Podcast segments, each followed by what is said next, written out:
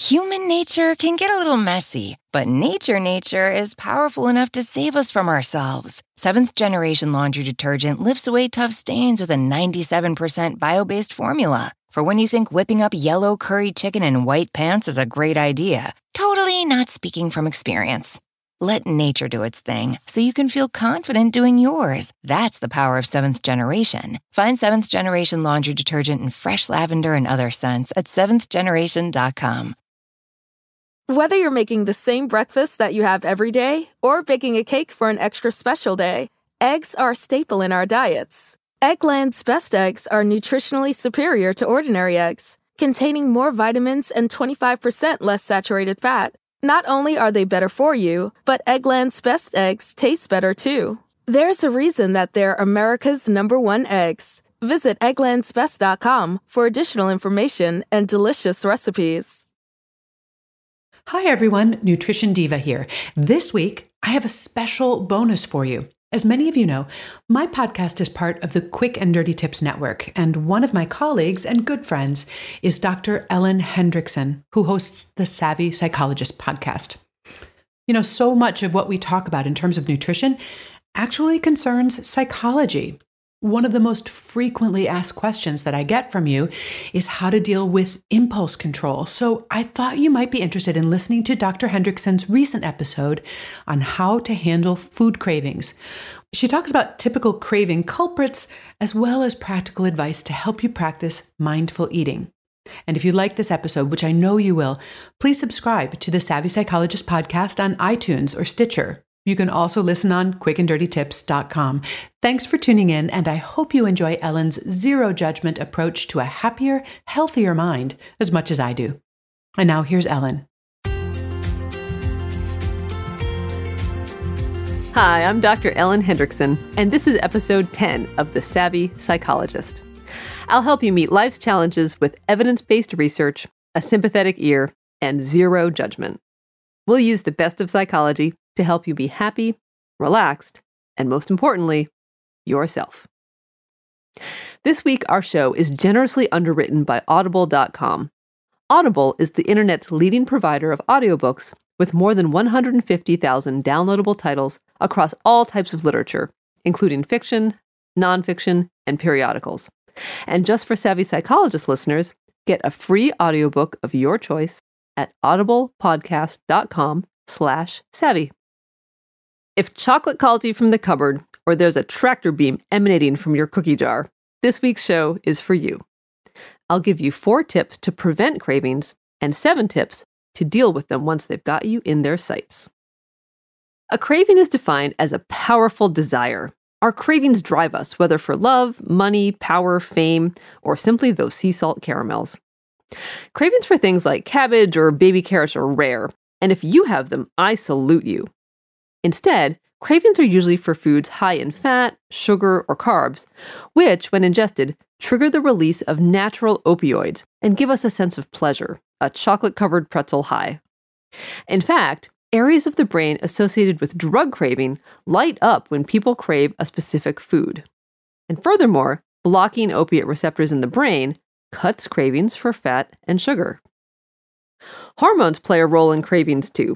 Ghrelin, the hunger hormone, naturally goes up and down before and after a meal. But evolutionarily, ghrelin is still living on the plains from our hunting and gathering days. It plays a role in our natural preference for sugar, as well as our likelihood of giving in to cravings for comfort foods. Ghrelin may also keep us from stopping at just one serving of Chubby Hubby. A 2013 study found that ghrelin levels followed a typical rise and fall pattern after eating a relatively boring meal, but rocketed off the charts after eating a yummy concoction of cake with rum syrup, custard, and Nutella, even after the study participants were full. This suggests that ghrelin drives what researchers call hedonic food consumption, which is what's happening when your chocolate croissant feels suspiciously like pastry wrapped crack. In a hormonal double whammy, eating for pleasure also went along with decreased levels of the hormone that influences satiety. This might have been helpful in past millennia, but it is not helpful when you work across the street from Krispy Kreme. Eating to satisfy a craving is different than a binge. Cravings can set off a binge, but they don't have to. A binge feels out of control and is often driven by stress, worry, shame, or boredom. And it often, but not always, means using food to fill an emotional void or managing seemingly unmanageable emotions. Cravings, by contrast, aren't necessarily driven by emotion, but they can get mixed up with them. Craving for a specific food often goes hand in hand with other feelings, and knowing what you're dealing with is the first step to prevention. To that end, here are four wolves in the sheep's clothing of cravings. Craving culprit number one emotional eating. Emotional eating is also called stress eating. Both cravings and emotional eating reflect a strong desire, but with a craving, the object of desire is the specific food. You want something very particular, and a different food isn't going to do the trick. By contrast, the point of emotional eating is simply the act of eating, whether to burn nervous energy, soothe yourself, or stuff a feeling of emptiness. A specific food might be preferred, but any food will do, as Oprah's famous incident with frozen hot dog buns and syrup attests. Craving culprit number two boredom. If you're a creature of habit, eating the same foods day in and day out might be a comfort. But for those who do better with variety, restricting yourself to foods that are familiar or convenient lights a fire under cravings. A study in the journal Physiology and Behavior found that dietary monotony, even when it meets all nutritional needs, triggers cravings. This often happens to dieters, Folks on a diet often eat the same few things because the foods are, quote, permissible or they already know the caloric content. This can lead to boredom, which can trigger a craving. Craving culprit number three deprivation. By the same token, dieters often forbid, quote, bad foods. However, disallowing certain foods works like thought suppression, which is to say, it doesn't. For example, try not to think about a pink elephant floating above your head. Don't worry, I can't do it either. Now, try not to think about steak frites. Because you have to remember what you're not supposed to think about or what you're not supposed to eat, it's always on your mind. If you feel deprived when you try to group foods as healthy versus unhealthy or good versus bad, you may be setting yourself up for cravings. Eat what you like in sensible amounts before the sense of deprivation builds up. The big asterisk to this statement is that for some, the abstinence model really does work best. If you cannot eat just one Oreo without triggering a Cookie Monster free for all, and you're comfortable with never having them in the house, simply don't buy them. Your life will be easier for it. Craving culprit number four plain old hunger. If it's been more than a few hours since you've eaten, it might not be a craving per se, but simple hunger. The difference Hunger is satisfied by many foods, while a craving is squelched by one particular food. So if everything in the deli case looks good, you're probably just hungry. Also, a craving eventually passes, but hunger just gets worse. So nourish yourself, and if you're hungry for something specific, enjoy. Now, what do you do when the siren song of garlic breadsticks is leading you to certain doom? Here are seven tips to navigate the waters. Tip number one Remember, a craving is not an emergency. Rather than getting swept up in the urgency of, I need it now, let the craving perch on your shoulder and carry it around for a while. Like a storm, cravings fizzle and pass. Welcome it as a temporary visitor rather than fighting it like an enemy. Tip number two lean in.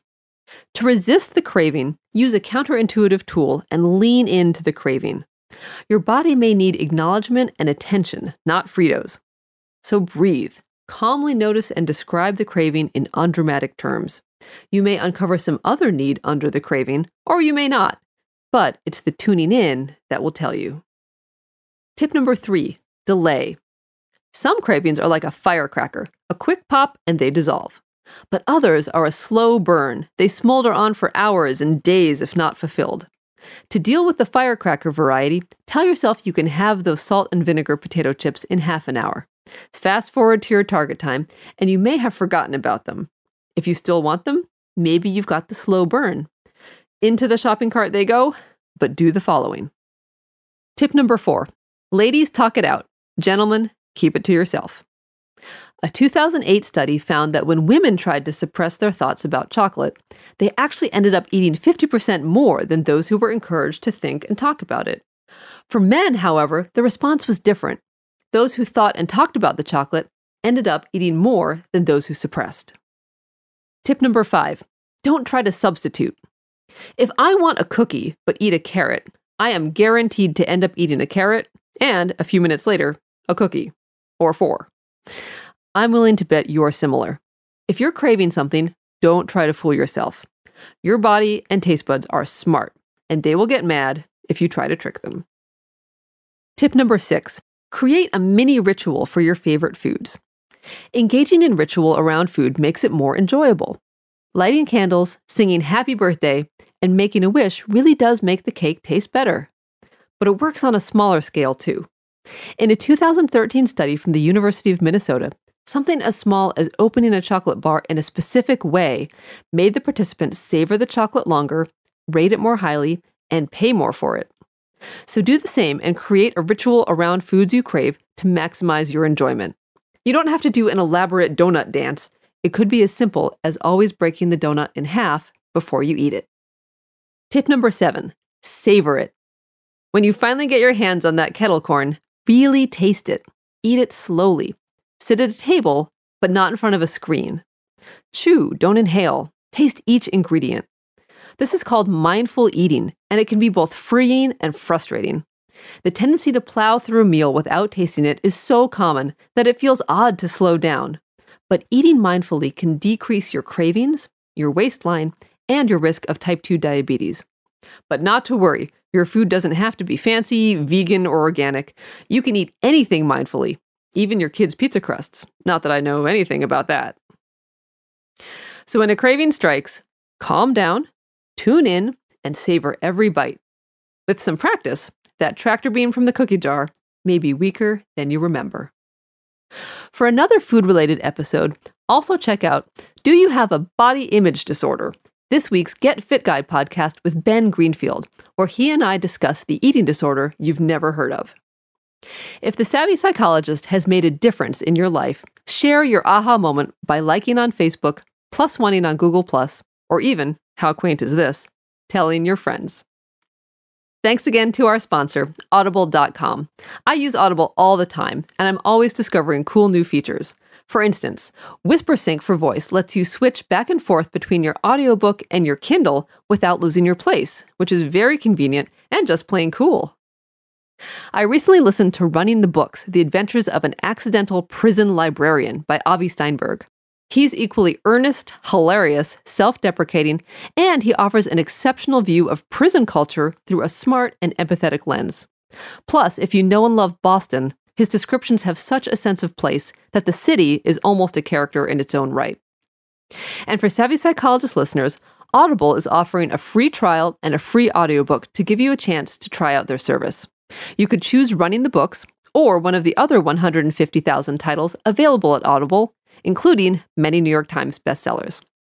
So for a free audiobook of your choice, go to audiblepodcast.com slash savvy. That's audiblepodcast.com slash savvy. Thanks for listening. I'm Dr. Ellen Hendriksen. A transcript of the podcast and references for the studies I mention are always available on quickanddirtytips.com. And finally, the Savvy Psychologist is strictly for informational purposes and does not substitute for psychiatric care or psychotherapy by a licensed professional. As always, any patient names have been changed and details altered to protect privacy. Thanks for listening and see you next week for a happier, healthier mind.